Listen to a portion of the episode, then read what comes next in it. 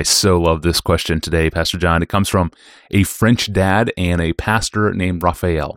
Hello, Pastor John. Thank you for this invaluable podcast. My question for you is how I can best communicate Christian hedonism to my children during our family worship. They're ages 5 to 12. What should be my aims and goals? Do you have any tips for a dad like me? Okay, I love this question. Let's see if we can do it. It's been a long time since I was a, a dad of little little kids. I had five of them, but uh, that's a long time ago. Um, two two things to make clear up front.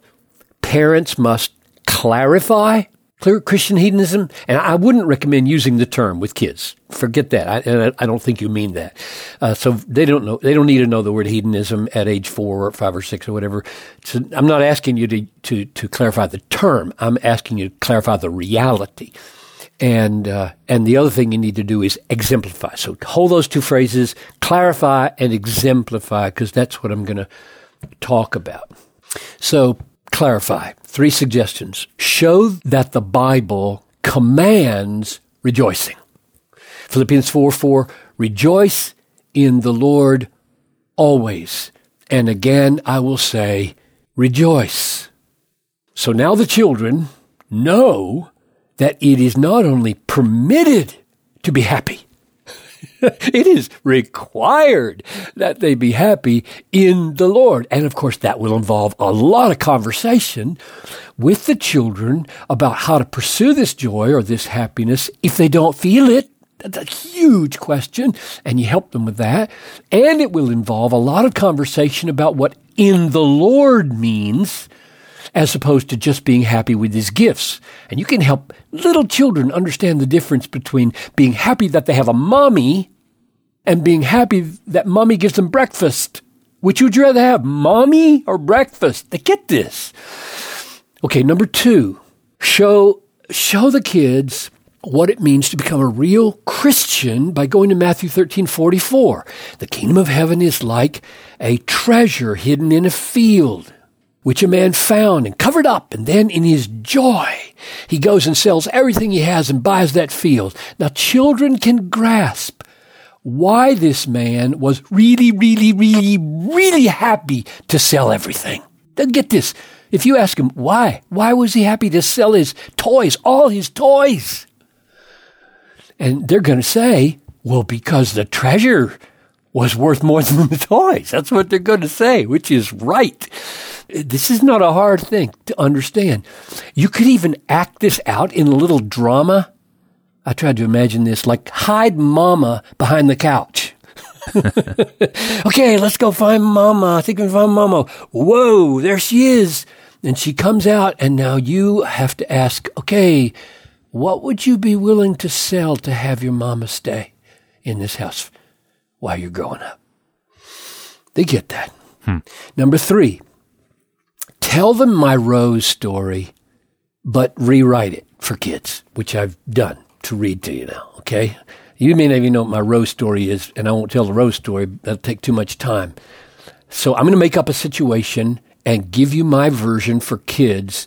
So this story uh, you can tell to your your children to clarify the very essence of Christian hedonism, which is that God is most glorified in you when you're most satisfied in him. So pretend that there's a family that has a 12 year old boy named Tim and an eight year old little brother named Eric, okay?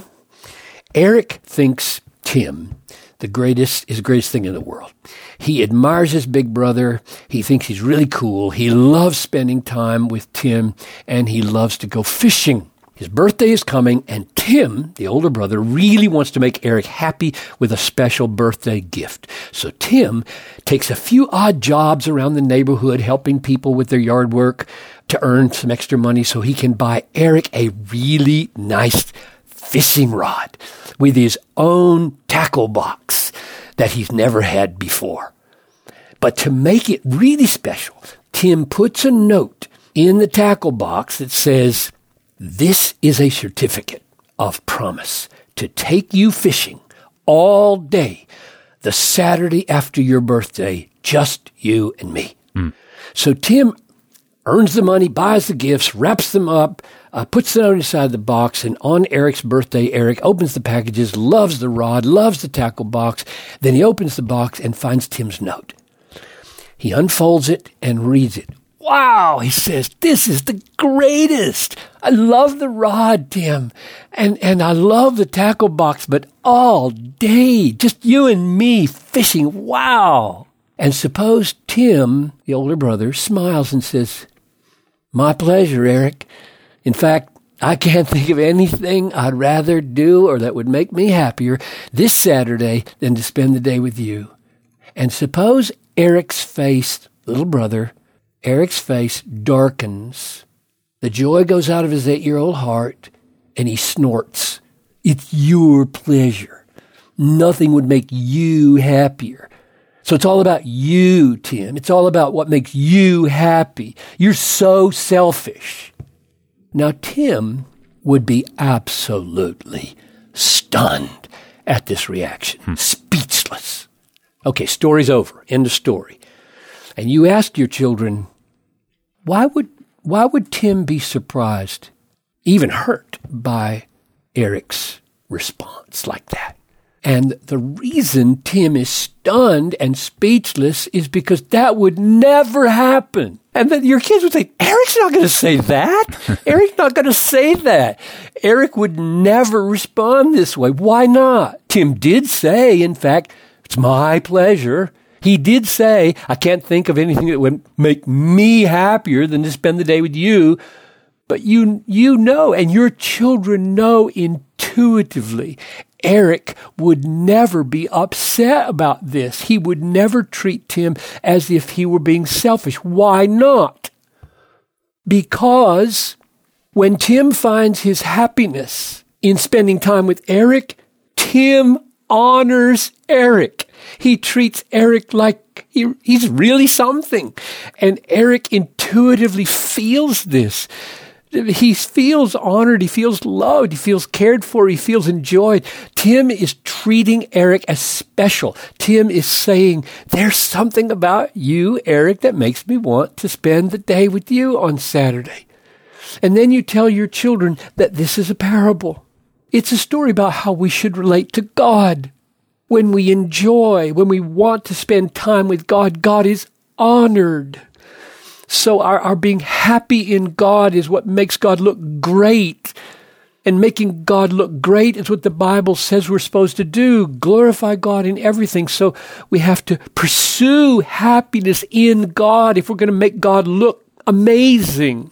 That's the way I would try to clarify Christian hedonism for the children. And more briefly, just a word or two about exemplify.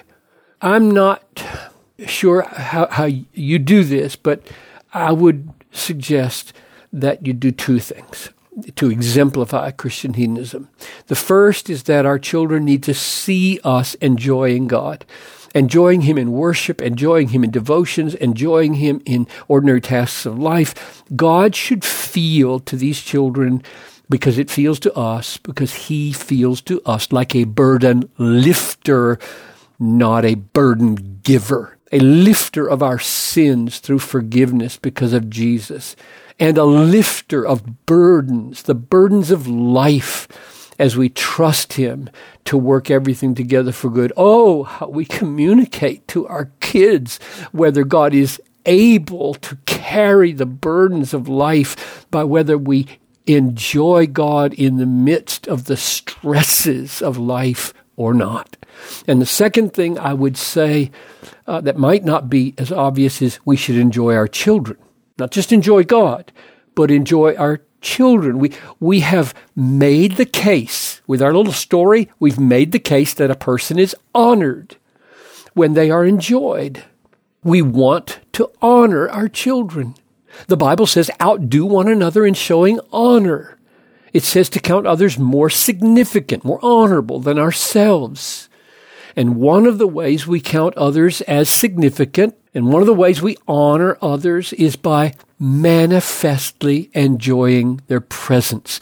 Many children feel like a burden to their parents, like they are in the way.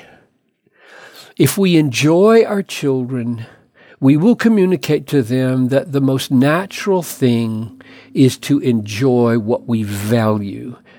This will translate much more easily into the worship of God than if the children only feel like burdens. So, the pathway to breeding mature Christian hedonists is to manifestly enjoy God, manifestly enjoy the children, and take them deeper and deeper into the scriptures. Mm. I love this episode. Fantastic counsel, Pastor John. Thank you. May it influence uh, and change my own parenting. Thank you. And uh, a great parenting question, too. Keep those coming into us. And if you have a question, you can do that through our online home. And over at our online home, you can explore all 1,250 of our episodes, scan a list of our most popular ones, read full transcripts, and get those questions emailed to us. You can do all that through desiringgod.org forward slash ask Pastor John. Well, we have addressed whether or not a Christian can attend a so called gay wedding. Uh, but what about the wedding of two fornicating heterosexuals who lived together before the wedding? Isn't that sort of the same predicament? Or is it?